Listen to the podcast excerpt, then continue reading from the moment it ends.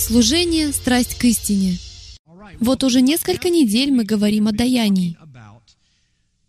На самом деле, данная конкретная проповедь называется «Животворящая жизнь», что в Библии говорится о десятине, даянии и делах сердечных.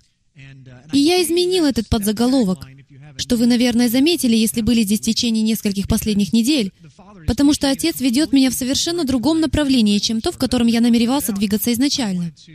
В самом начале я хотел ответить на множество имейлов и писем, в которых люди пишут, «Я хочу узнать о том, что в Библии говорится о десятинах и приношениях с точки зрения еврим». И так с этого все началось. Но затем произошло следующее. По мере того, как я стал изучать эту тему и излагать ее, Дух Святой сказал, «Не спеши. Погоди минутку, Джим. Ты ограничиваешь деньгами понятие даяния. Даяние не сводится лишь к этому. Если бы дело обстояло именно так, то я бы не послал умирать на кресте своего сына. Я бы послал свой банковский счет. Но я послал своего сына.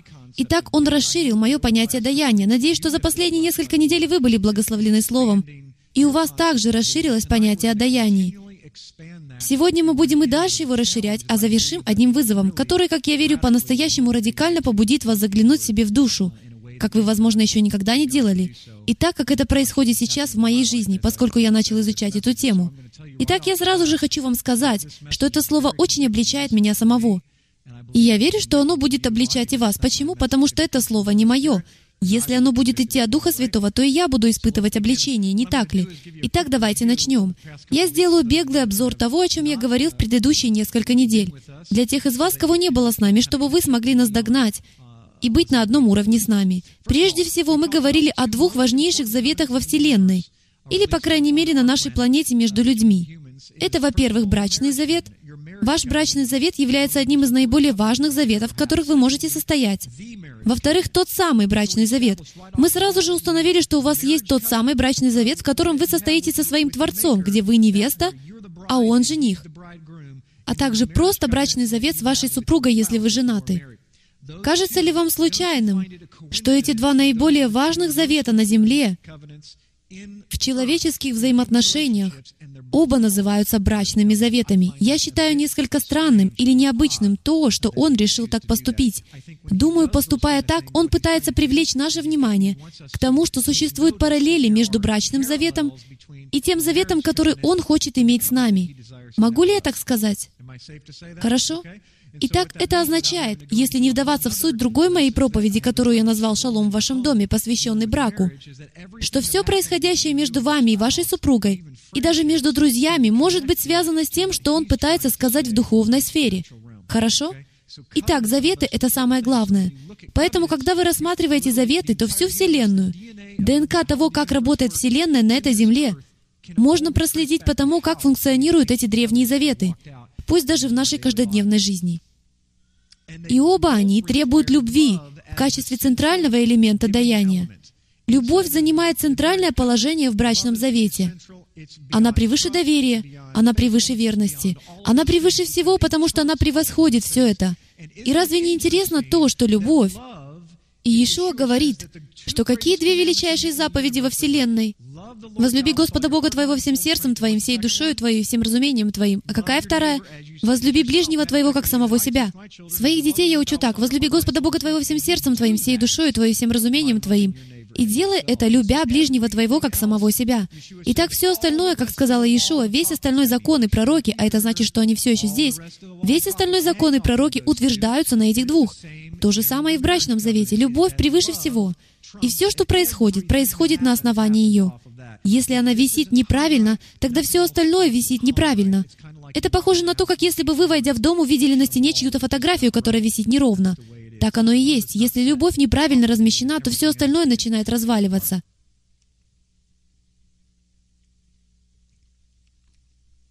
Итак, пока что мы выяснили, что у любви есть определение. Мы говорили, что любовь можно определить так. Выполнение просьб и желаний человека, с которым вы состоите в завете. Любовь — это не то, что хотите делать вы. Любовь — это то, что другой человек хочет, чтобы вы делали. Это и есть любовь. Любовь к Богу имеет такое же определение. Подумать только. Ваша жена считает, что любовь — это когда вы выносите мусор, потому что тем самым вы даете ей почувствовать, что вы заботитесь о ней и снимаете с нее это бремя. Именно такую инструкцию она хочет донести до вас. Я знаю, что этому учится Джош, как молодожен. Он усваивает все больше инструкций, которые ему преподносит его новая жена. Ты там хорошо его дрессируешь? Хорошо. Следи за этим. Давай ему читать как можно больше Торы, и у тебя будет много способов для достижения цели. Именно так все и происходит. Чем больше мы будем любить друг друга, тем больше будем хотеть угождать другому человеку. Притом угождать другому человеку так, как того хочет он. Не находите ли вы интересным то, что Бог воспринимает нас таким же образом? Отец смотрит на нас так. Чем больше мы любим Его, тем больше должны хотеть поступать по Его воле. Именно так функционируют заветы взаимоотношений. Мы хотим угождать другому человеку. Я нахожу странным, что на данном этапе своей жизни, за последние семь лет моего хождения и в Рим, я никогда не давал определения любви согласно Библии. Я никогда не думал, что любить Бога — это значит делать то, что Он хочет, чтобы я делал, по Его воле. Я всегда думал, что Он хочет, чтобы у меня были чистые руки и чистое сердце чтобы я исполнял свою волю, поклоняясь Ему так, как я считаю правильным. Есть ли в этом смысл? Все как бы перепуталось в том, что касается любви к Богу, но Он дает очень конкретное определение любви, о чем мы узнаем всего лишь через несколько минут в ходе нашего обзора. Во Второзаконии 6 глава 5-6 стихи сказано, самый известный стих во всей Библии, который цитировал Иешуа. «И люби Яхвы, Бога твоего, всем сердцем твоим и всей душою твоей, и всеми силами Твоими. Именно этот стих цитировал Иешуа. Еще семь лет назад я этого не знал. Я думал, что Иешуа и Иисусу пришла гениальная идея, когда Он учил людей во время своего служения. Но истина состоит в том, что он знал Слово лучше кого бы то ни было еще, потому что он и есть Слово. Итак, он цитирует шестую главу Второзакония. А вот следующий стих. «И да будут слова сии, которые я заповедую тебе сегодня в сердце твоем, Итак, это произошло не в 31 главе Иеремии. Не она является тем местом, в котором он впервые сказал, «Я заключу новый завет с Домом Израилевым. Я напишу свой закон на их сердцах». С самого начала, еще в саду с Адамом и Евой, Творец намеревался сделать так, чтобы его народ принял его слова и возжелал их хранить. Почему? Потому что слова, заповеди, которые мы называем законами, что является ужасным толкованием древнееврейского слова Тора, на самом деле являются брачными обетами. Если мы состоим в брачном завете, в котором Он называет нас невестой, а женихом является Он сам, то кому захочется сказать, что в нашем доме есть заповеди? Хранить верность, поступать так или иначе ради вашей супруги. Все это неотъемлемая часть вашего брачного завета. Это всего лишь свадебные обеты и ничего больше. Итак, именно это Яхве начинает делать. Некоторые из вас, даже те, кто смотрит нас сегодня в интернете, вы начинаете возвращаться и исследовать истину. Вы хотите больше знать обо всем этом, о чем продолжают говорить ваши друзья и родные. Но истина заключается в том, что дело не в ваших друзьях и родных, и даже не в вас. Это Дух Руах призывает свой народ. «Вернись, невеста моя, потому что я гряду вскоре, и тебе надо быть готовой. А пока ты не готова, потому что не хранишь мои свадебные обеты. Ты нарушаешь обеты, даже не зная о том. Итак, вот в чем мы пытаемся разобраться под Его водительством. Как нам любить Его всем сердцем нашим? Он определяет это как принятие Его заповедей и хранение их в наших сердцах, желание их исполнять. Давайте продолжим. Величайшую заповедь мы находим в книге Иисуса Навина, 22 глава, 5 стих. «Только старайтесь тщательно исполнять заповеди и закон, который завещал вам Моисей, раб Яхвы. Любить Господа Бога вашего, ходить всеми путями Его, хранить заповеди Его, прилепляться к Нему и служить Ему всем сердцем вашим и всей душою вашей».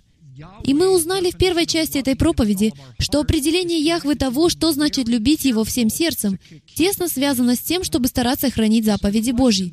Итак, напрашивается вопрос, когда Иисус, Мессия Иешуа, Машиах, пришел на эту землю и сделал это заявление, «Возлюби Господа Бога твоего всем сердцем твоим и всей душою твоей и всем разумением твоим, считаете ли вы, что Он вырвал его из контекста?» Это справедливый вопрос. Стало бы Слово Божье брать свое же Слово и менять его контекст или значение. Ведь даже в современном христианстве любой богослов вам скажет, даже в самой популярной книге с систематическим изложением богословских тем вы прочтете, что основной принцип состоит в том, что нельзя вырывать из контекста то или иное место Писания. Это всем известно. Тем не менее, мы каким-то образом позволили Мессии цитировать Второзаконие Иисуса Навина — полностью вырывая эти слова из контекста и меняя их значение. Когда он говорит «возлюби Господа Бога твоего всем сердцем твоим и всей душою твоей, и всем разумением твоим и всей крепостью твоей», Я могу предположить, что он имел в виду именно то, что и было написано. Старайтесь соблюдать заповеди, которые я вам дал, а не то, что вам говорят те парни за мной.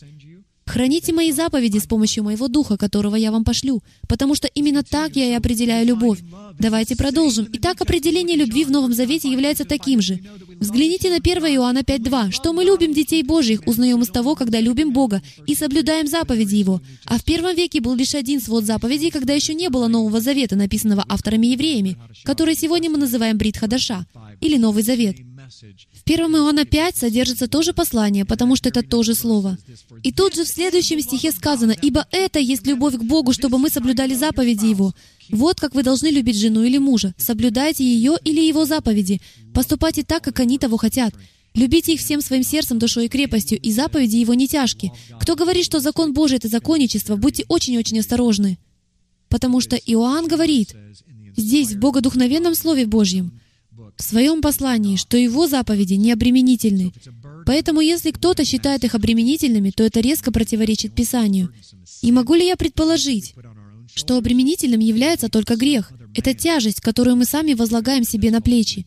И эта тяжесть, которую вам на плечи помещают те или иные люди, это называется религией. А Яхве пытается избавиться от религии и сделать так, чтобы вы приняли ермо Мессии, что всего лишь означает, что вы поступаете по Его путям, а не по путям людей. И тогда в вашу жизнь начинает проникать жизнь и свет. Спасибо за это. Аминь. Брачные инструкции Яхве являются Его свадебными обетами, как я уже говорил. Итак, позвольте мне задать такой вопрос. Какова причина развода под номером один? Мы уже говорили об этом. Деньги. Конечно, деньги являются причиной развода под номером один. Я называю это системой мира, потому что мирская система вращается вокруг бабок. Она вращается вокруг зеленых, она вращается вокруг денег.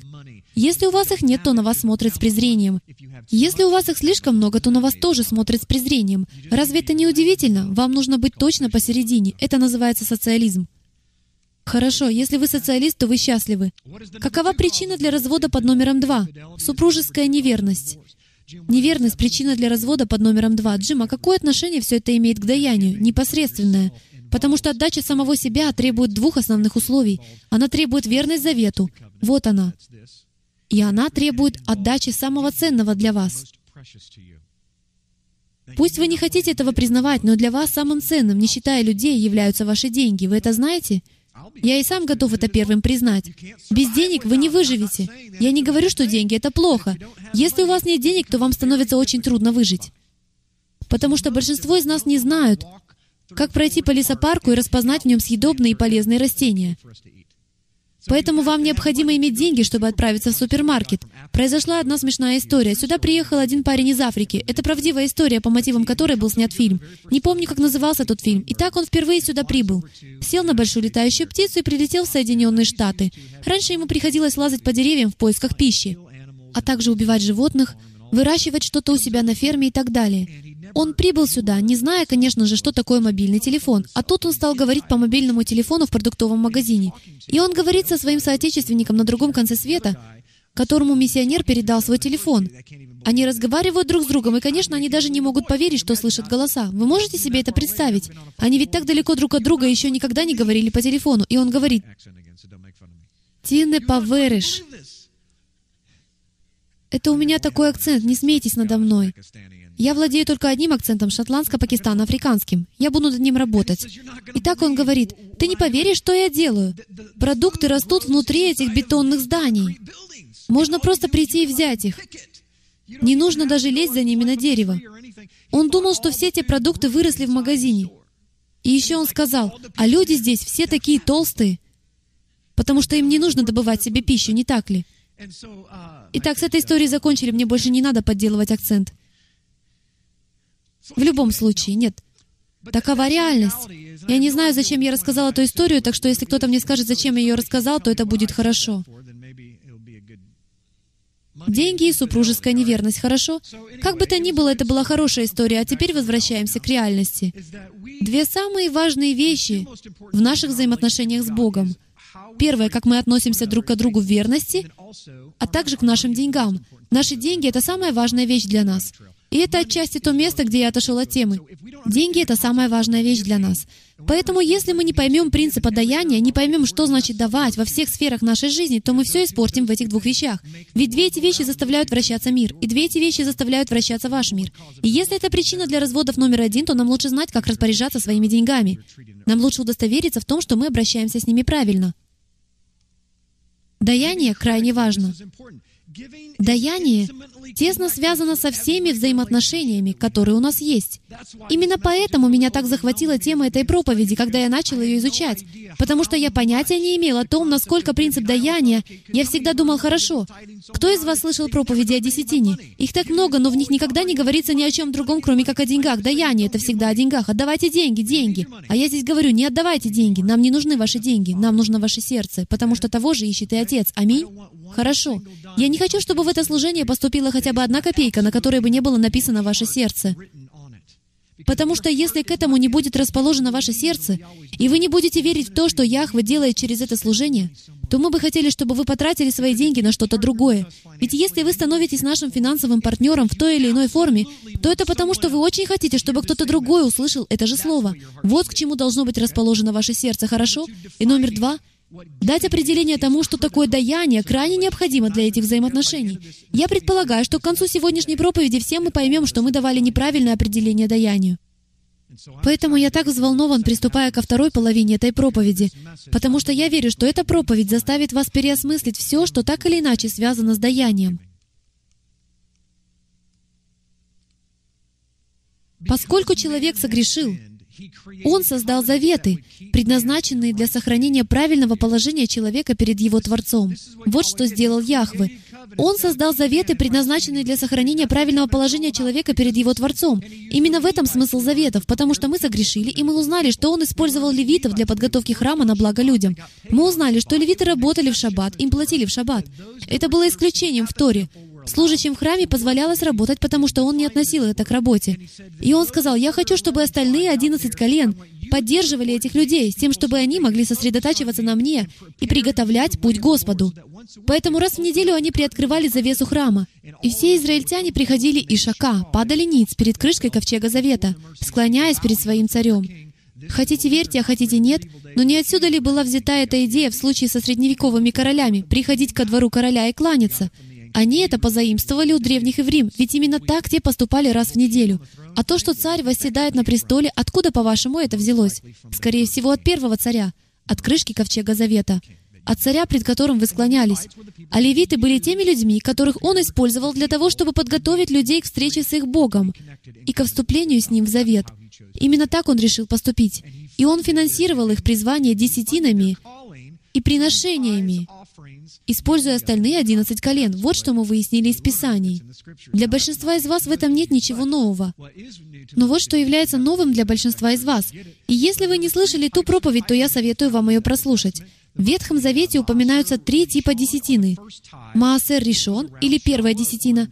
Она отделялась в период Шавуота, или по-гречески Пятидесятницы. Вы, наверное, с этим знакомы. Это происходило каждый год. От первых плодов своих приношений вы отдавали примерно 10%. Примерно. Вы отдавали 10% своего хлебного приношения каждый год весной священнику. Второй тип — это Маасер Шени, или вторая десятина. Она отделялась в первый, второй, четвертый и пятый годы во время праздника Суккот. Ее приносили левитам во время праздника Кущи. Они ее использовали, а также устраивали огромный пир, на котором всем разрешалось веселиться со священниками. В течение всей недели весь Израиль благословлял этой десятиной левитов, благословлял народ Божий и благословлял себя. Яхве позволяет нам пользоваться собственной десятиной, что я считаю удивительным. И последний тип — это массер они, или десятина бедняка. Она отделялась в третий и шестой годы, в те два года, когда не собиралась вторая десятина. И вся эта десятина шла бедным. Когда в последний раз в христианской церкви вы слышали, чтобы было сказано, «В этом году все десятины мы отдадим бедным»? Но это и есть библейский способ использования десятины. Эту десятину сохраняли, и она была их внешним благотворительным служением для того, чтобы позаботиться о тех, кто является частью Израиля. Прежде всего, вам не позволялось идти к внешним народам и служить кому-то под мостом, пока заботу не получит каждый человек, находящийся в этом доме. Какой замечательный принцип.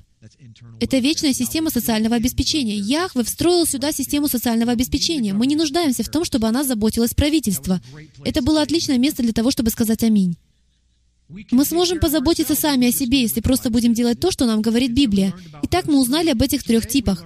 Сегодня из нашей проповеди мы узнали, что сегодня десятину никак нельзя отдавать. Невозможно отдавать десятину согласно библейским методам и требованиям, потому что прежде всего сейчас нет левитов, которым можно было бы отдавать десятину.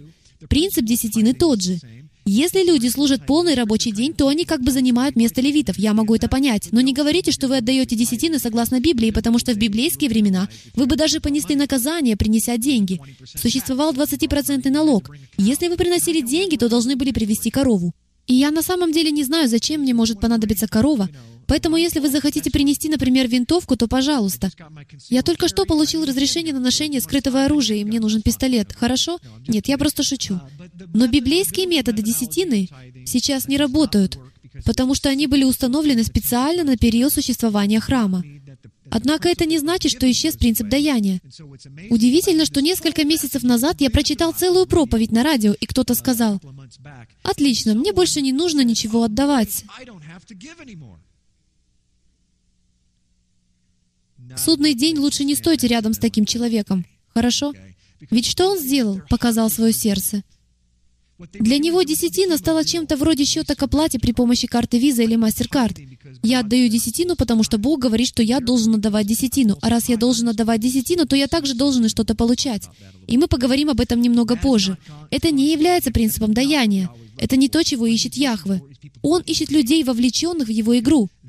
Потому что это на самом деле является самой лучшей тренировкой перед финальной игрой. Супербол, когда он вернется. Он ищет людей, которые будут в его команде. Он не ищет зрителей, он не ищет наблюдателей, он ищет людей, которые будут отдавать. Во всех отношениях, как мы еще увидим. На самом деле, вот самый подходящий стих, который, как мне кажется, точно передает мысль Яхвы. Он говорит, «Ищите же прежде Царство Божие и правды Его, и это все приложится вам». А что такое Его Царство? Вы можете самостоятельно изучить эту тему. Его царство — это вы. Вот что такое царство. Что ты имеешь в виду, Джим? Я должен искать своего ближнего? Да, это то, что имеется в виду под словом «возлюби». Ищите своего ближнего. Ваш ближний — это и есть Царство Небесное. Если он знает Мессию, то он является Царством Небесным. Сюда же относятся все понятия славы и отражения через вас. Вы являетесь храмом. Понимаете ли вы, что именно поэтому он и проводит такие аналогии? Это даже не аналогии, он проводит параллели с тем, что людям было знакомо. Храм — это то, через что проявляется слава Яхвы. Именно в нем было его присутствие. Если вы не будете искать царство, то из того, что полезно царству, что Ишуа сказал Петру? Что он ему сказал? «Любишь ли ты меня?» Верно? Сколько раз? Три раза, по одному за каждый день, в который Мессия был погребен. А на третий день, когда Иешуа воскрес из мертвых, в третий раз, что Мессия сказал Петру? Если ты любишь меня, паси овец моих, потому что мои овцы — это что? Это мое царство. Он царь. Он использует образные выражения. Образные выражения. Как они еще называются? Извините, я просто не в состоянии говорить сегодня. У меня что-то не в порядке с ртом, я пускаю пену. Я не знаю, в чем проблема. Можно я еще попью? Сделаю вид, что это не был зевок, хорошо? Шучу. Видите, мы можем веселиться, не так ли? Ищите же прежде Царство Божие. Он просит нас кормить овец, потому что люди — это Царство. Он беспокоится не о земле, хотя Он любит свою землю. Он беспокоится о людях. Итак, ищите же прежде всего Его Царство. И по мере того, как мы сегодня будем продвигаться, я верю, что этот стих приобретет для вас совершенно новое значение. Знаете ли вы, что средняя американская семья по одним только кредитным картам имеет долгов на более чем 8 тысяч долларов? Итак, вы видите, что мы не можем финансировать Царство. Мы не можем участвовать в этой игре. Мы не можем следить за тем, чтобы левиты были обеспечены. Можете ли вы себе представить, чтобы в Древнем Израиле остальные 11 колен сказали, «Знаете, вы нас извините, но мы приобрели столько колесниц и столько столько других вещей. Мы купили колесницу с приводом на четыре колеса. Знаете, во сколько она мне обошлась? Она мне обошлась в 72 курицы, 14 коров и 32 козла. Я в долгах по уши, я ничего не могу дать левитам. Что происходит, если народ Божий не отдает десятины? В третьей главе Малахи об этом четко сказано. Прежде всего, Бог говорит, вы обкрадываете меня. Почему? Потому что это мое наследие. Что такое его наследие? Его люди. Если бы они перестали отдавать левитам, тогда левитам пришлось бы идти работать в Вавилоне. А что произошло бы с храмом? Храм был бы не подготовлен для того, чтобы люди вступали в завет. Видите ли, единственная причина, по которой мы собираемся здесь, состоит в следующем. Яхве говорит нам собираться на священное собрание по какой причине? Неужели лишь для того, чтобы мы смогли встретиться и поздороваться друг с другом?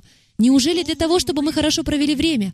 Или для того, чтобы мы спели шесть песен? Единственная причина? Или мне лучше сказать, одна из единственных причин, по которой Яхве хочет, чтобы мы собирались вместе, заключается в следующем — поддерживать завет — Самостоятельно мы не в силах это делать.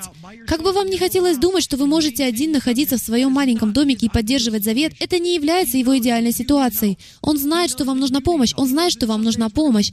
Он знает, что иногда мы будем подавлены, иногда расстроены, иногда мы будем чувствовать себя великолепно, и кому-то другому будет нужно, чтобы мы ему послужили.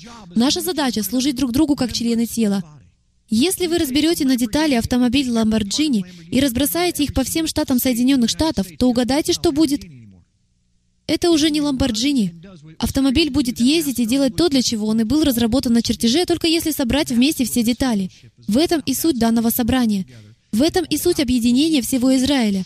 Но мы не сможем действительно делать то, к чему мы были призваны в сфере даяния. И мы говорим не только о финансах, ведь у нас долгов на 8 тысяч долларов за те вещи, которые нам не нужны. Согласно исследованию, более 97% нашего дохода расходуется на еду, жилье, налоги и личные желания.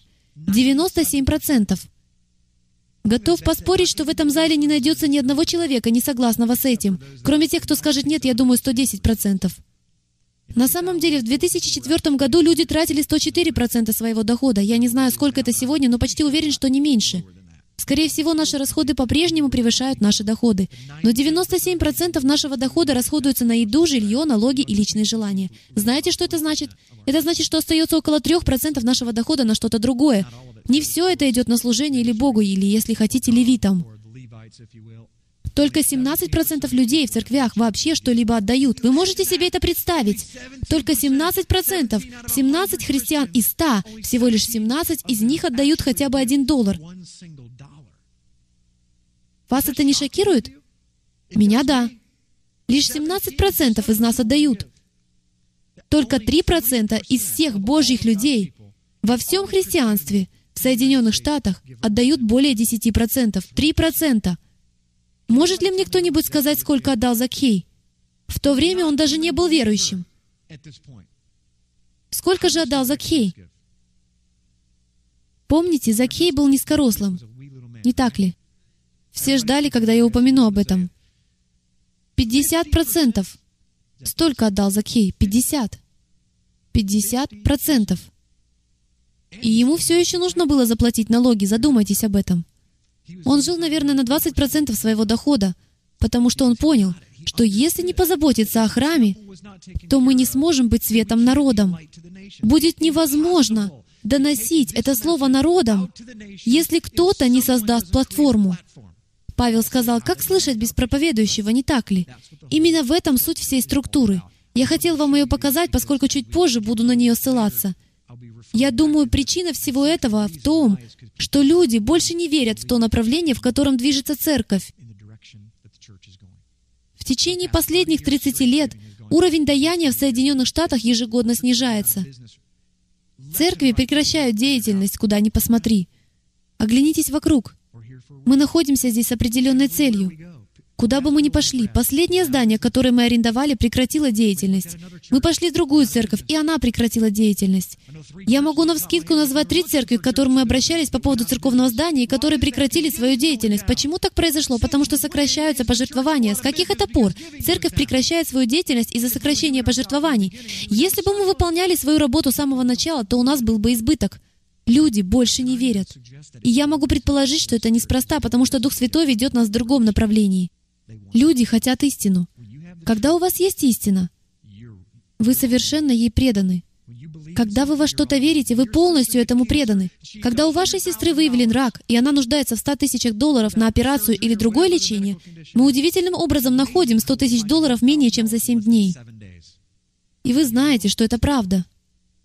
Потому что мы верим, что мы делаем то, во что мы верим. Вот почему так важна доктрина, потому что доктрина — это система верований. И вы поступаете согласно тому, во что верите. Ко мне постоянно подходят люди и говорят, «Джим, какой смысл во всем этом, в Торе, заповедях? Как это относится к моей жизни?» Я говорю, «Погоди минутку, как это относится к твоей жизни?»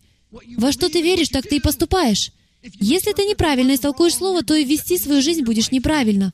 Это неизбежно. Давайте продолжим. Посмотрите на это утверждение. Только 3% современных верующих могут отдавать столько же, сколько древние израильтяне. Это несомненное доказательство того, что эволюции не существует, потому что мы не становимся лучше. Мы не можем даже сравниться с Древним Израилем, однако у нас есть Мессия.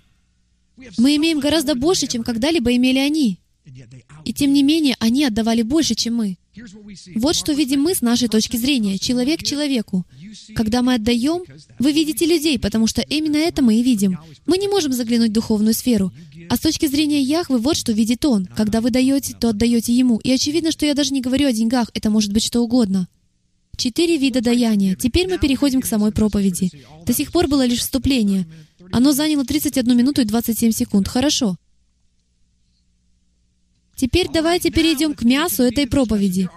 Существует четыре типа даяния, которые я обнаружил. И я верю, что они произведут переворот в вашей жизни. И первый из них — это получение ради получения. Джим, ты же только что сказал четыре типа даяния. Мы еще к этому вернемся. Потому что угадайте, что всякий раз, когда вы отдаете, что происходит? Кто-то получает. Хорошо? Итак, получение и даяние идут вместе, как арахисовое масло и желе. У нас дома его литры. Хорошо, номер два.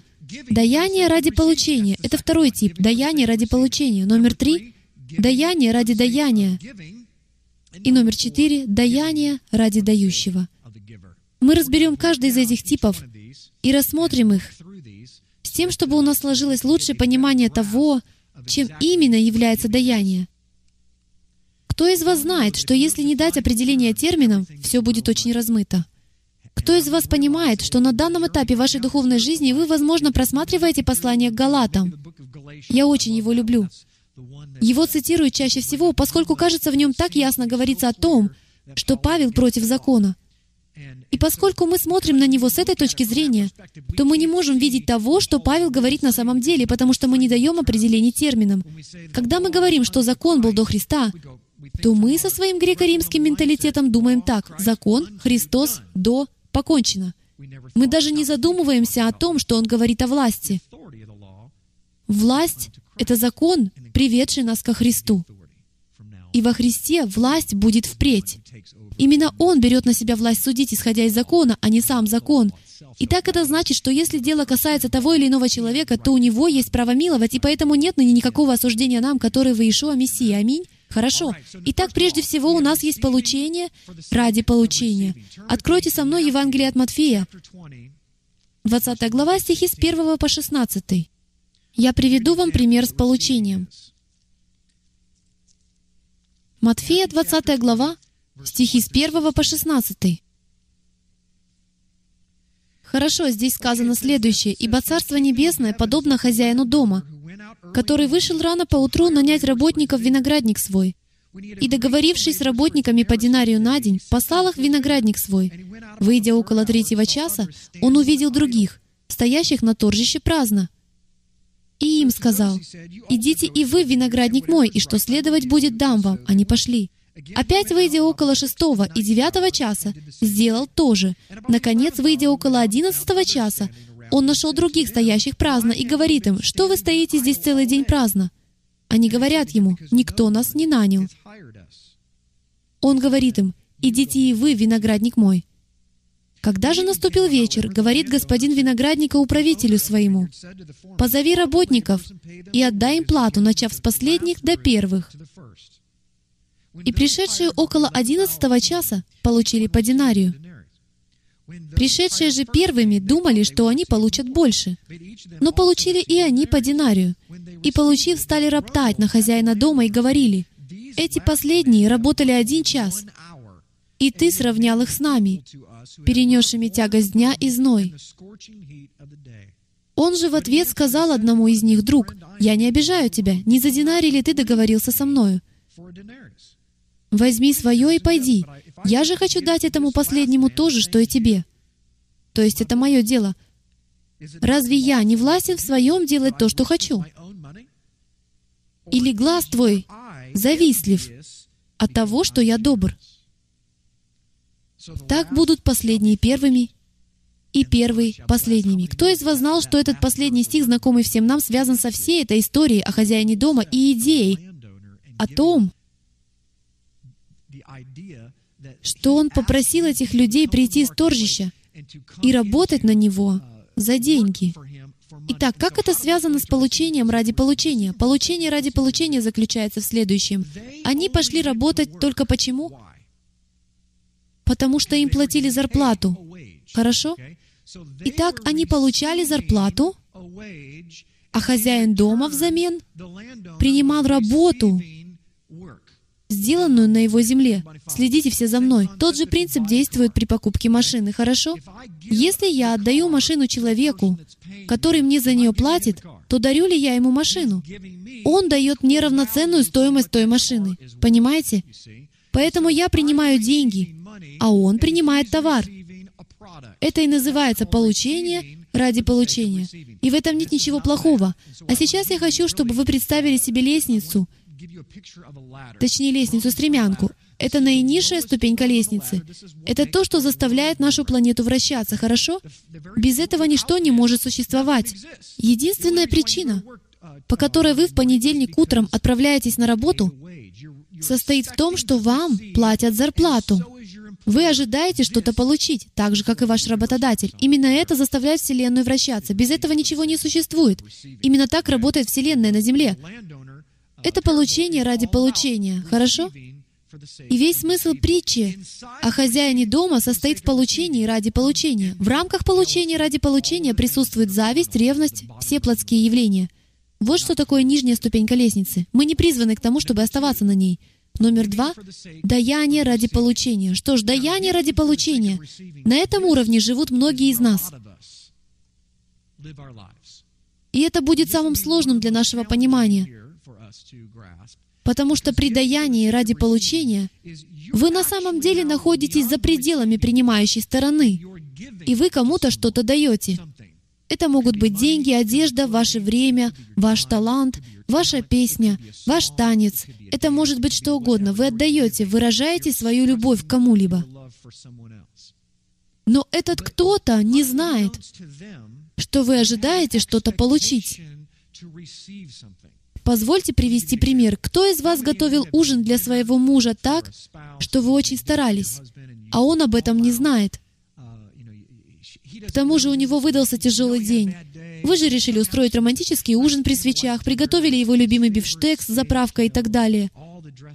А он, вернувшись домой, сообщает, что уже поел по дороге. Так бывает. Что произошло с вашим сердцем? Ух! Почему?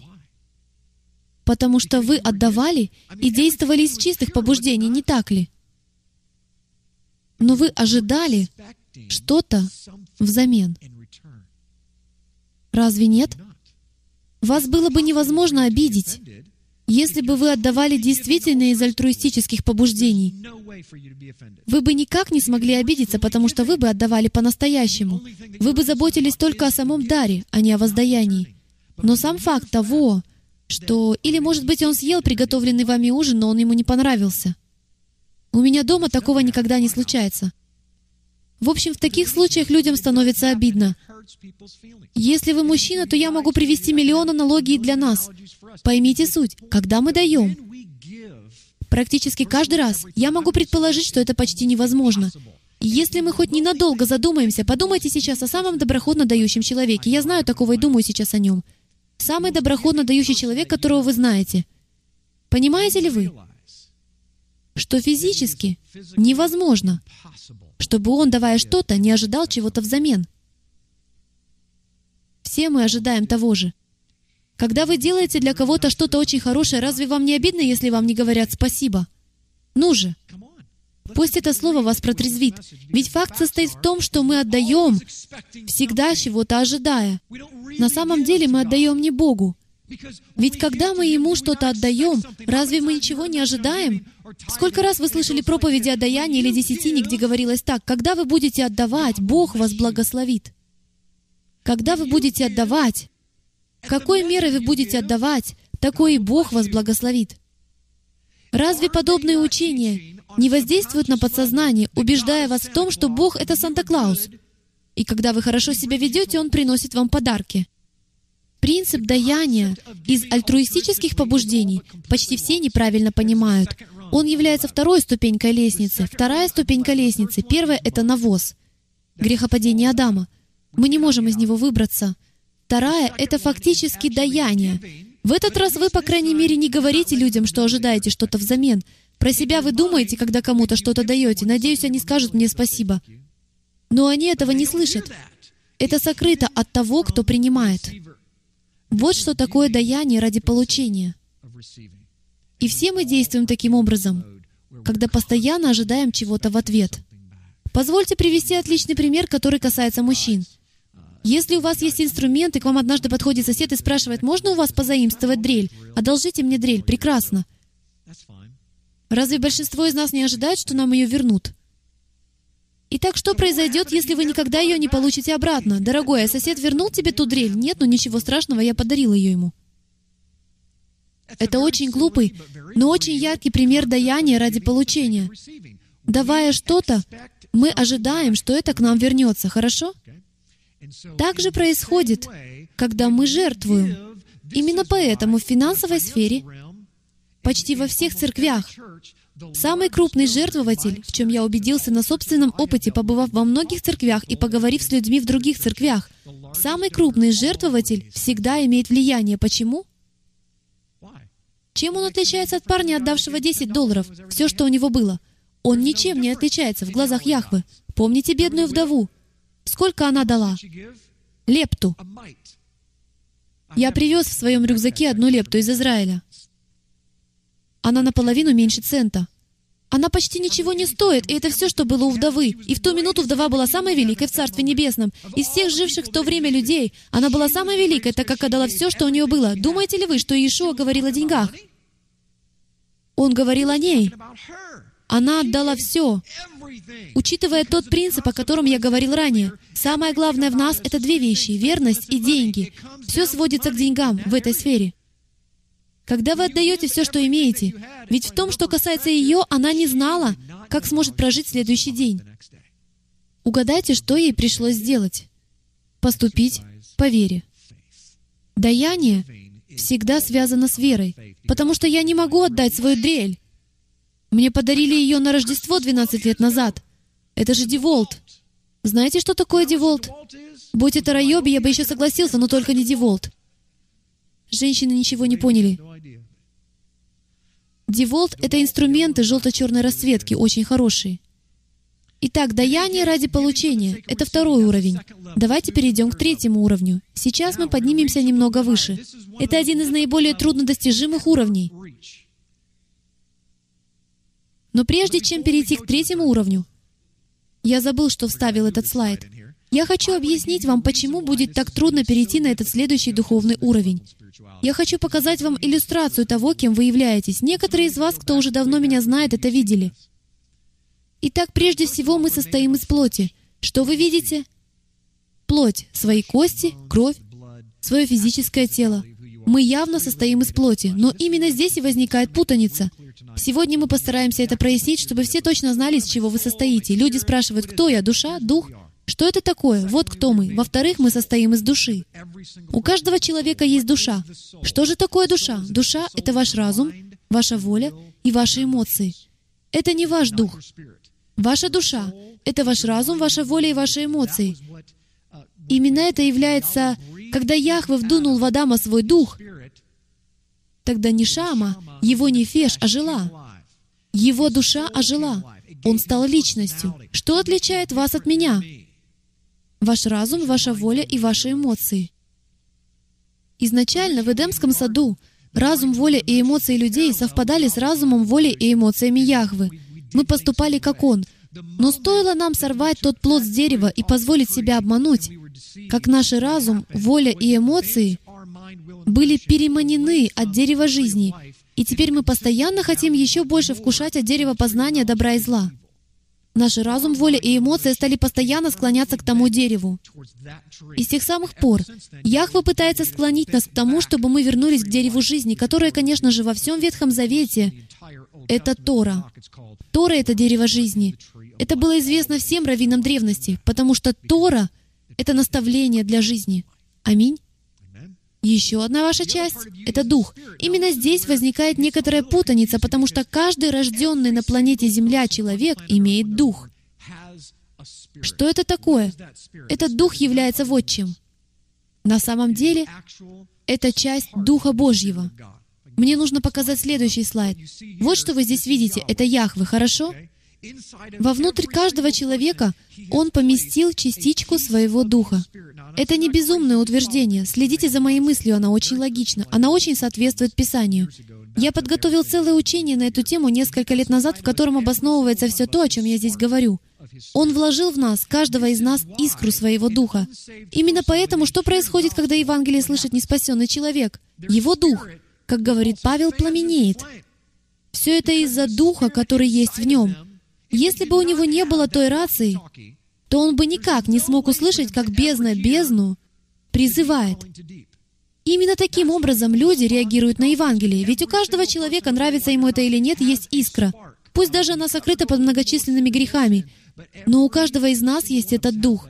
Итак, вот что происходит. Дух Яхве пронзает нашу плоть, наш разум, нашу волю, наши эмоции и соединяется с собой. В этом нет ничего эгоистичного, это его дело. Он соединяется с собой. В действительности, вот что он делает на сверхъестественном духовном уровне. Он собирает все осколки, разлетевшиеся еще в Эдемском саду. Был прекрасный бокал. Представьте себе бокал, который разбился, и его осколки разлетелись. А теперь он собирает эти осколки. Разве он не созывает домой весь Израиль? Вот что он делает. Он собирает свои осколки. Раз за разом он обращается к самому себе. И вот что происходит. Если вы прислушаетесь к тому единственному, что собой представляет его дух, то есть к истине, и когда вы покоритесь этой истине, тогда дух, находящийся в вас, и это так удивительно, сделает следующее. Переходим к следующему слайду. Он растет. Сейчас вы должны это увидеть. Посмотрим, получится ли. Дух внутри вас растет. И что он делает? Он вытесняет душу к ее внешним границам. Он принимает во владение ваш разум, вашу волю и ваши эмоции. И он может это сделать лишь благодаря двум факторам. Здесь я упомянул лишь один из них. Истина и смирение. Вот что это. Истина — это семя, смирение — это вода.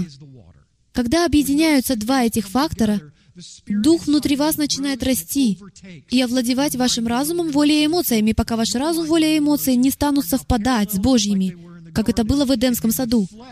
А затем и плоть, внешний круг, начинает выражать это в реальной жизни. Она преображается, и вы постоянно связаны с Яхвы. А теперь что произойдет, если я сделаю так? Как только вы устраняете истину или перестаете ей покоряться, дух внутри вас сжимается. И поскольку это такой незаметный и медленный процесс, то вы не замечаете, как ваш разум, ваша воля и ваши эмоции вновь начинают завладевать вашим телом. За исключением лишь того, что если вы находитесь в религиозных кругах, то это называется религия. Вы этого не осознаете, но вы исполняете библейские заповеди по-своему. И это приятно вашему разуму, вашей воле и вашим эмоциям. Но настанет день, и я верю, что этот день уже настал, когда людей это уже не устроит.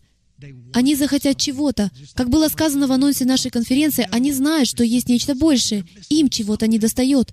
Они испытывают нехватку древней истины. Именно она заставляет дух внутри человека расти и опережать душу. Итак, знать это и то, как вы функционируете, очень важно для того, чтобы перейти на следующий уровень, на третью ступеньку, как мы ее назвали. И это даяние ради даяния. Откройте со мной Евангелие от Луки, 10 глава, 25 стих.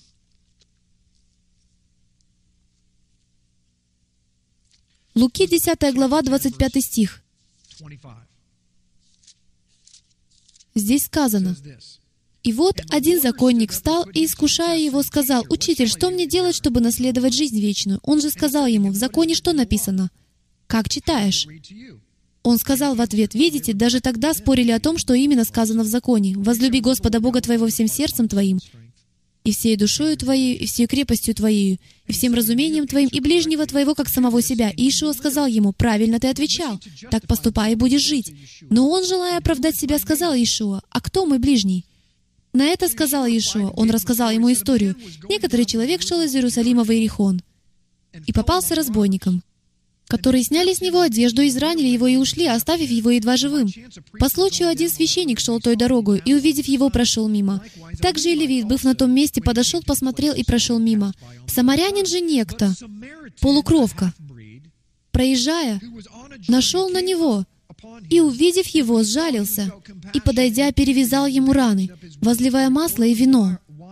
И, посадив его на своего осла, привез его в гостиницу и позаботился о нем. А на другой день, отъезжая, вынул два динария, дал содержателю гостиницы и сказал ему, «Позаботься о нем, и если издержишь, то более я, когда возвращусь, отдам тебе». И Иешуа сказал, «Кто из этих троих, думаешь, ты был ближний попавшемуся разбойникам?» Он сказал, оказавший ему милость. Тогда Иешуа сказал ему, «Иди и ты, поступай так же». Видите ли, этот самарянин, проезжая мимо человека, которого ограбили и изранили, поднял его, посадил на своего осла, отвез в ближайшую гостиницу, заплатил за него и сказал, «Какими бы ни были расходы, я беру их на себя». Что этот человек ожидал получить? Ничего. Они даже не были знакомы. Он дает ради даяния, ничего не ожидая. Перелесните несколько глав вперед. Луки 14, 7 по 14 стихи. Луки 14 глава 7 по 14 стихи. «Я знаю, что мы торопимся, мы уже почти закончили. Замечая же, как званые выбирали первые места, сказал им притчу. Когда ты будешь позван кем на брак, не садись на первое место, чтобы не случился кто из званых. Им почетнее тебя. И звавший тебя и его, подойдя, не сказал бы тебе, уступи ему место. И тогда со стыдом должен будешь занять последнее место. Но когда зван будешь, придя, садись на последнее место, в самом конце здания. Чтобы звавший тебя, подойдя, сказал, «Друг, пересядь выше, тогда будет тебе честь перед сидящими с тобою, ибо всякий возвышающий сам себя унижен будет, а унижающий себя возвысится». И еще один пример того, что значит давать ради даяния. Его суть в следующем. У нас никогда нет права продвигать самих себя. У нас нет права сидеть на первом ряду. Каждый из нас заслуживает того, чтобы всю жизнь сидеть на самом последнем ряду, не так ли? Нам не следует ожидать, что Бог даст нам что-либо за то, что мы стараемся. Позвольте сказать так. Мы ничем не лучше тех, кто считает, что Тора отменена. Понимаете ли вы это? Мы отошли только на шажок. Итак, вы отказываетесь от работы ради соблюдения праздника. Вы святой. Итак, мы говорим, что храним шаббат. Стали ли вы лучше? Итак, теперь мы получим ответы на свои молитвы. Может да, может нет. Задумывались ли вы когда-либо об этом? Никаким своим поступком мы не можем заслужить Божьего благоволения. Вы не можете его добиться. Вы либо пребываете в Мессии и имеете благоволение, либо не пребываете. Все, что находится посередине, касается награды, которую Он вам даст, когда вернется сюда. Поэтому не заботьтесь ни о чем, что вы получаете сейчас, потому что моя Библия мне говорит, что если вы будете заботиться о том, что вы получаете сейчас, то кроме этого вы больше ничего не получите. Именно поэтому Он говорит, что когда вы даете, позвольте привести вам пример даяния ради даяния. Когда когда вы даете ради даяния, вы отдаете кому-то дрель, не ожидая, что она когда-либо к вам вернется. И для вас это нормально, потому что вы не расстраиваетесь. Человек, достигший такого уровня даяния, может сесть здесь и сыграть для всех соло на барабанах или не сыграть для всех соло на барабанах. И ему будет все равно. И если кто-то скажет, мне вовсе не понравилось то соло на барабанах, он не обидится. Потому что он дает ради того, чтобы ничего не получить. Это значит, что он не ждет похвалы. Это значит, что он не жертвует в армию спасения, чтобы задобрить весь мир. Он не дает в местную церковь с тем, чтобы в ней стало лучше детское служение. Он дает лишь потому, что Яхве велит давать. И он хочет участвовать в этой игре. Вот что такое даяние. Давать значит простираться к тому человеку, который в чем-то нуждается, и не ожидать ничего взамен. Вот почему Иешуа сказал, давайте так, чтобы об этом никто не знал. Как только кто-то сказал спасибо, вы лишились своей награды, в некотором смысле. Понимаете ли вы, о чем я говорю? Как только вы что-то даете, вы думаете, ой, пора начинать, потому что кто-то зашел в дверь. Спасибо тебе, Господи. Теперь всем видно, что вы молитесь. Вы утратили все его уважение. Почему мы даем? Потому что мы эгоисты, которым хочется, чтобы нас постоянно гладили по головке. И если вы не считаете, что это слово является невероятно обличающим для меня и всех нас в этом зале, то вы также обманываетесь, потому что я нахожусь в вашем положении. На этой неделе мне пришлось задавать себе неудобные вопросы. Почему я это делаю? Почему я оставил свою финансовую карьеру, чтобы заниматься этим? Что меня к этому побуждает? Позвольте мне быть чрезвычайно откровенным с вами, ведь мне кажется, что каждый из нас так или иначе оказывался в таком положении. Мы так поступаем, потому что нам это доставляет удовольствие. Кто из нас дает что-то другим людям, потому что нам это доставляет удовольствие? Сколько людей вступают в брак на самом деле не потому, что они действительно любят своего избранника, но потому, что им нравится находиться рядом с этим человеком, и они влюблены в это чувство.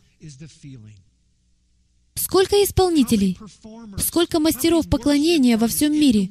В Израиле я разговаривал с некоторыми наиболее известными в стране лидерами поклонения — по их словам, самое трудное для тех, кто имеет музыкальные способности, это постоянное подсознательное ожидание того, что люди будут думать, какой вы замечательный.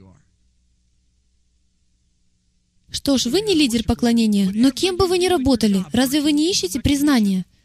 Разве вы не хотите, чтобы вас гладили по головке? Разве вы не хотите, чтобы вам говорили «молодец»? И я не говорю, что плохо получать одобрение и признательность, а говорю я вот что. Когда вы проникаете в духовную сферу, братья и сестры, то игру лучше изменить. Потому что мы даем с неправильной мотивацией. Мы даем здесь, на этой ступеньке, и он это не примет. На самом деле он говорит, что для него это как запачканная одежда — Наши дары такие грязные, что он не может даже к ним прикоснуться, потому что для него они настолько нечистые. И это даже не говоря о том факте, что когда мы нарушаем половину его заповедей, бесчестим его праздники и шаббат, и едим все, что нам взбредет в голову, и при этом нам хватает наглости приступать к нему и говорить, «Отче, вот мы! Святые ли мы?» А он говорит, «Нет, не святые. Нет праведного ни одного». Я хочу, чтобы вы исправили свое поведение. Да, вы спасены. Это кровь Иешуа. Это жизнь вечная. Но в то же время мы должны угождать своему Отцу. А это возможно сделать, только отдав свою жизнь. Когда Иешуа сказал, что вы жертва живая, что Он имел в виду? Он имел в виду, что нужно умирать ежеминутно, каждый день. Вот что Он имел в виду. Это третья фаза даяния. И если она не является наиболее трудной, если вы считаете, что она недостаточно трудна, тогда вот вам еще одна. Последнее — это даяние ради дающего. Одно дело давать вашему ближнему из абсолютно альтруистических побуждений. Знаете что? Я собираюсь приготовить этот десерт, и я даже не буду подписывать его своим именем, потому что я не хочу, чтобы мне все говорили, какой я замечательный. Я лишь хочу давать. Я собираюсь отправить пакет курьерской службой, без наклейки с адресом. Я собираюсь передать 100-долларовую купюру через ребенка, с тем, чтобы никто не узнал, от кого она. Насколько бы это было трудно? Если бы вы выиграли в лотерею, или вам оставили в наследство миллионы долларов, насколько бы это было трудно? Серьезно задумайтесь об этом. Вы получили наследство, о котором не подозревали. Вам достался миллион долларов, а Дух Святой говорит, «Я хочу, чтобы ты отдал его в свою поместную общину», или «Я хочу, чтобы ты отдал его тому служению в центре города или за границей, и к тому же сделать это так, чтобы никто не узнал, что это от тебя». Я честно говорю, кто из вас может поднять руку при его дворе и сказать, «Для меня это проще простого. Мне не нужно никакое признание». Я могу предположить, что каждый из нас совершает поступки с неправильной мотивацией. Мы хотим получить признание на разных уровнях. Некоторые из нас лучше других, но последний уровень — это даяние ради дающего. Евангелие от Луки, 17 глава, 7 по 10 стих.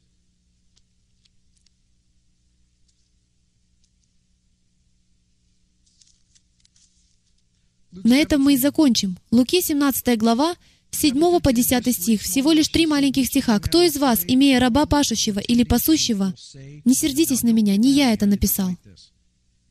Кто из вас, имея раба пашущего или пасущего, по возвращении его с поля скажет ему, «Пойди скорее садись за стол». Напротив, не скажет ли ему, «Приготовь мне поужинать, и подпоясавшись, служи мне, пока буду есть и пить, и потом ешь и пей сам». Станет ли он благодарить раба сего за то, что он исполнил приказание? Не думаю. Другими словами, кто из вас, мужчины, вынеся мусор, говорит своей жене, «Дорогая, посмотри, я вынес мусор». Знаешь, я сегодня помыл посуду. Давайте честно признаемся. Мы ведь так поступаем. Но Иешуа сказал следующее. «Разве ты не понимаешь, что ты мой раб? Ты крепостной. Служи мне. Я царь. А когда ты мне служишь, неужели ты еще ожидаешь от меня благодарности за исполнение своей работы? Неужели все мы дошли до того, что хотим, чтобы Творец Вселенной поклонился нам за то, что мы что-то для Него сделали? Нам следует быть благодарными за то, что мы можем дышать, когда мы это делаем. Служить царю — это привилегия — и мы должны Ему служить, не ожидая ничего взамен. Мы даем, потому что это наш дар. Мы даем, потому что хотим преподнести царю свой дар. Итак, вот как все это на самом деле работает. В самом низу находится получение ради получения. Это попросту система этого мира. Затем следующий уровень — это даяние ради получения. Это некоторая неискренность. Так трудно давать, не желая ожидать. Но нам следует стремиться выйти на третий уровень — даяние ради даяния. Это значит, что мы ничего не требуем взамен. Однако наивысший уровень — это давать что-то кому-то и даже не думать о нем, а думать о том, что чувствует Отец из-за того, что вы дали. Его достигает очень немного людей. Я не знаю, достигал ли я его когда-нибудь. Это значит давать что-то кому-то, и одно дело думать только о нем, но совсем другое — это когда все, о чем вы думаете, это как вы угождаете Отцу тем, что вы даете и благословляете кого-то. Разве это не потрясающая мысль? Возвышенный идеал, к которому мы должны стремиться, это дойти до такого состояния, при котором каждый из вас, кто меня слышит, осознает, что у него есть дар, и вы даете, будь то духовный дар или физический. Сегодня мне кто-то прислал имейл, в котором написал, «Джим, я могу зарабатывать деньги. Бог благословил меня таким умением. Должен ли я идти в служение на полное время, или Он призвал меня давать и поддерживать других, пребывающих в служении на полное время?» Видите ли, Он хочет быть полностью вовлеченным в служение и давать на том уровне, на котором от Него требуется. Я ответил, я не могу вам сказать, что вам делать, но могу сказать вам следующее. Отдайте все, что имеете, и вы автоматически окажетесь там, где вы должны быть. «Ой, Джим, ты говоришь о том, чтобы продать все имущество. Я не знаю. Мессия сказал именно это. Разве я не могу повторить его слова?» На самом деле он не имел в виду, что вы должны все продать, но он хочет, чтобы вы сами продались ему. Я знаю, это звучит как очень общие фразы, но я вам покажу, как Слово Божье связано с этим принципом. И вот как мы можем попасть из пункта А в пункт Б.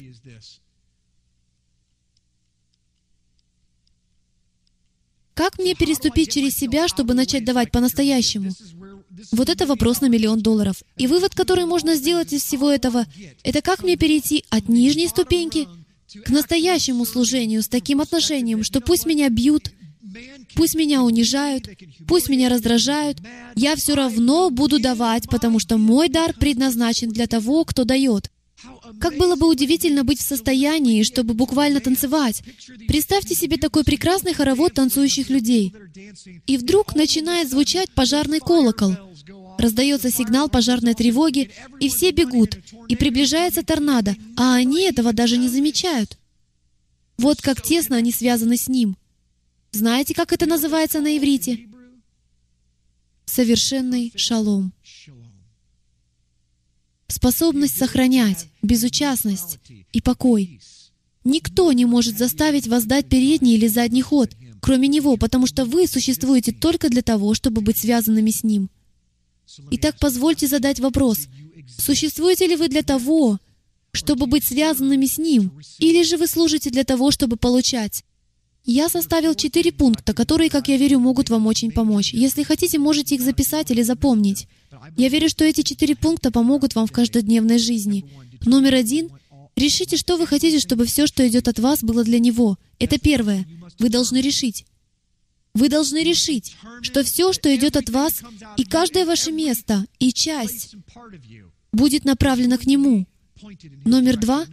Всякий раз, когда вы что-либо делаете, спрашивайте у себя — к какой категории вы относитесь? Каждый раз. Никто и никогда не сможет обвинить меня в том, что у меня не бывает проповедей с практическим смыслом. Вероятно, это самая практическая из всех моих проповедей. Всякий раз, когда вы что-либо делаете, спрашивайте у себя, к какой категории вы относитесь. Получение ради получения, даяние ради получения, даю ли я ради другого человека или я даю ему. Вы будете встревожены когда осознаете мысли, которые пронесутся у вас в голове.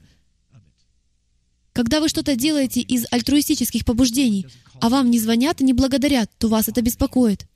Почему вас это беспокоит? Если вы обиделись, то, вероятно, вы находитесь на двух нижних ступеньках. Понимаете ли вы, что обидеться может только эгоист?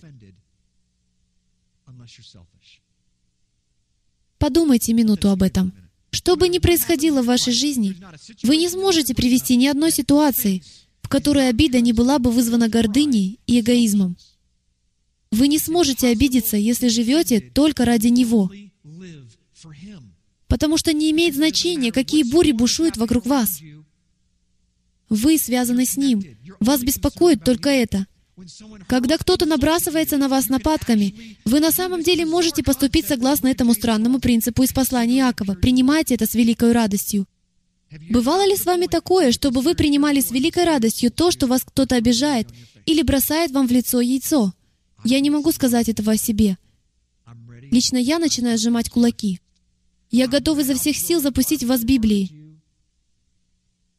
Не смейте мне говорить, что я не понимаю, о чем говорю. Сейчас я вам покажу такие стихи, о которых вы никогда не слыхали, на иврите, на арабском.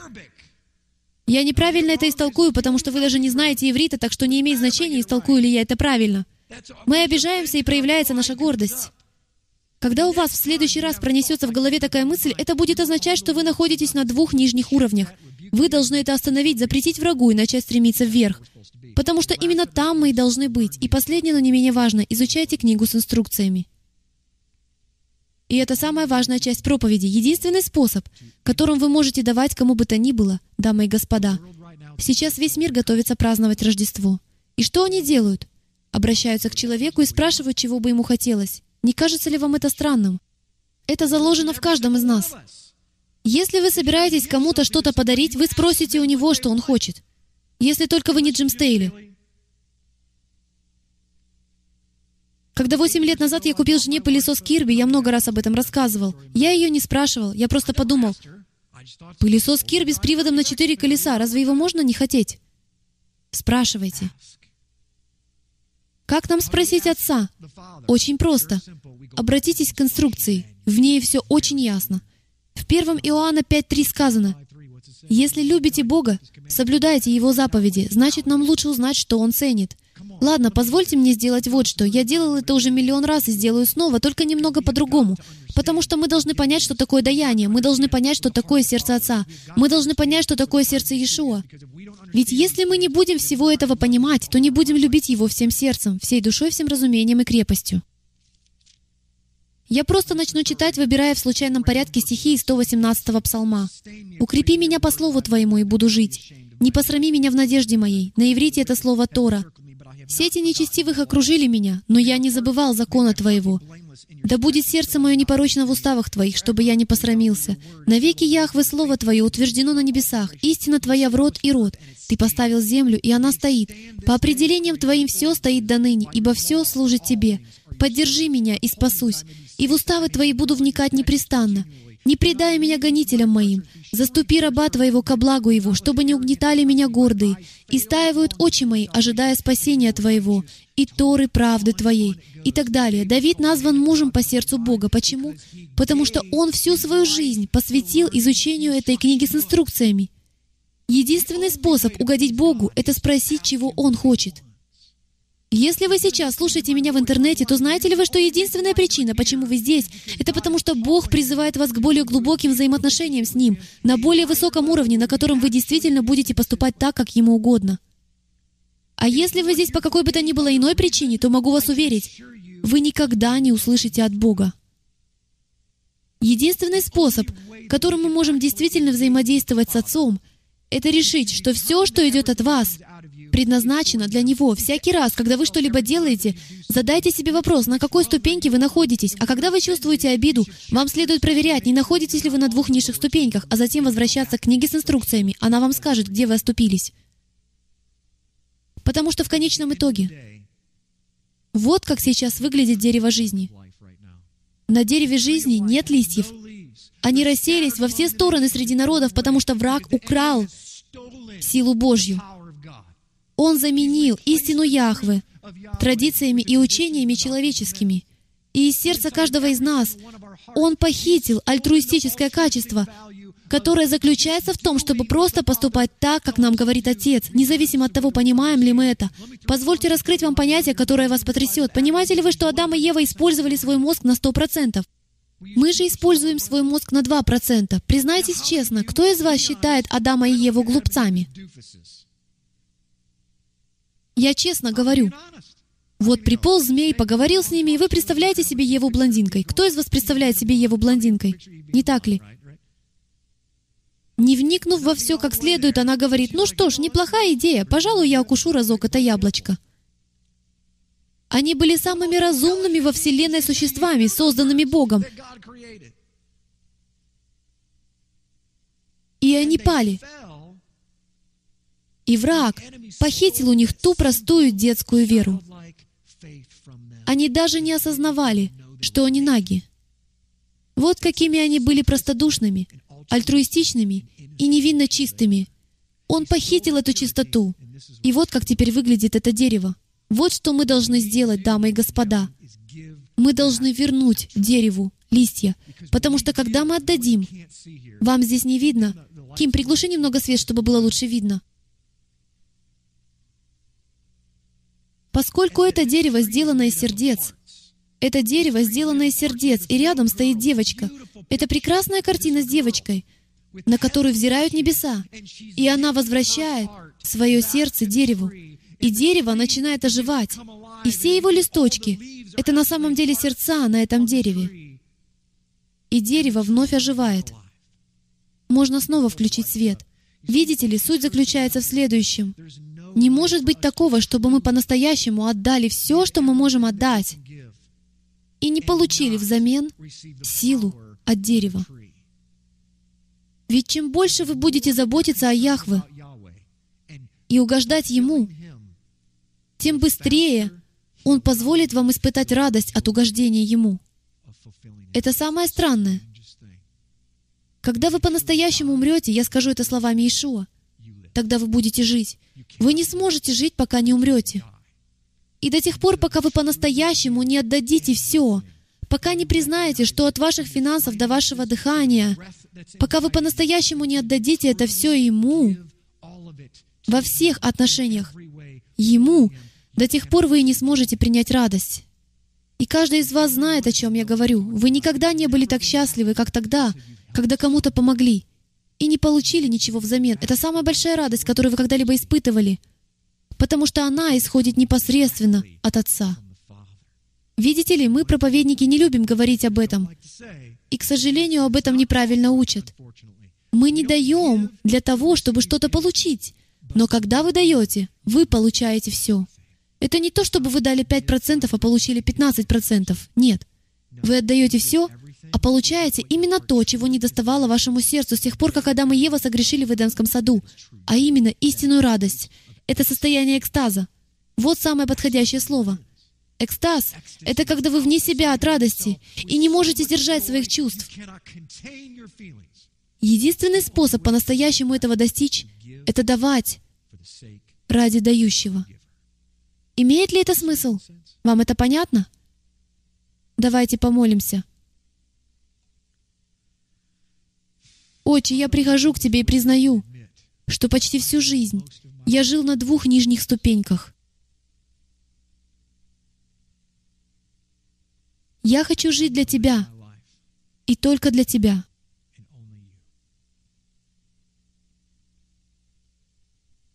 Отче, я молюсь, чтобы Ты помогал нам следовать за Тобой всем сердцем, разумением, душой и крепостью, чтобы Ты помогал нам познавать Твои заповеди. Мы даже не знаем, какие они и как их хранить, но мы знаем, что Ты будешь учить нас, когда мы будем искать Тебя.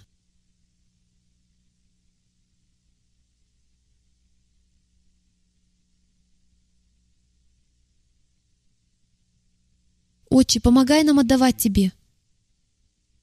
Ты все отдал нам. Это слово обличает меня в том, сколько процентов своей жизни я действительно отдаю так, что это можно посчитать даянием, согласно Твоей книге. И сколько я отдаю на то, чтобы угождать себе, тешить свою гордость и эгоизм.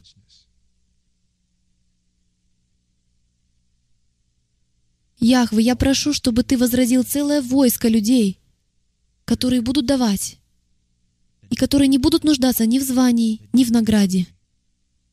Им не нужно признание, а нужна лишь возможность отдавать Тебе. Помоги нам быть самарянами, добрыми самарянами. Веди и направляй нас. Отче, помоги нам не ошибаться. Ведь уже так долго мы слышим такие проповеди, но поскольку мы не применяем инструкцию, мы никак не можем Тебе угодить. Итак, мы пытаемся. Человек пытается. Появилось уже 38 тысяч конфессий, а мы все еще не можем исправиться. Дай нам поклоняться Тебе в духе и истине. Дай нам переступить через себя и помоги нам служить Тебе из альтруистических побуждений, не удерживая ничего. Дай нам стать сплоченной командой. Я скажу так, как Израиль. Пусть двое станут одним в руке Твоей. И пусть еще раз Твой голос проникнет в этот мир, чтобы изменить его. И все сказали «Аминь». Служение стрелы Ефраима существует только благодаря пожертвованиям верующих, как вы. Чтобы обеспечить выживание этого служения, пожалуйста, посетите страницу «Помощь» на www.ephraimzeros.com. Нам нужна ваша поддержка.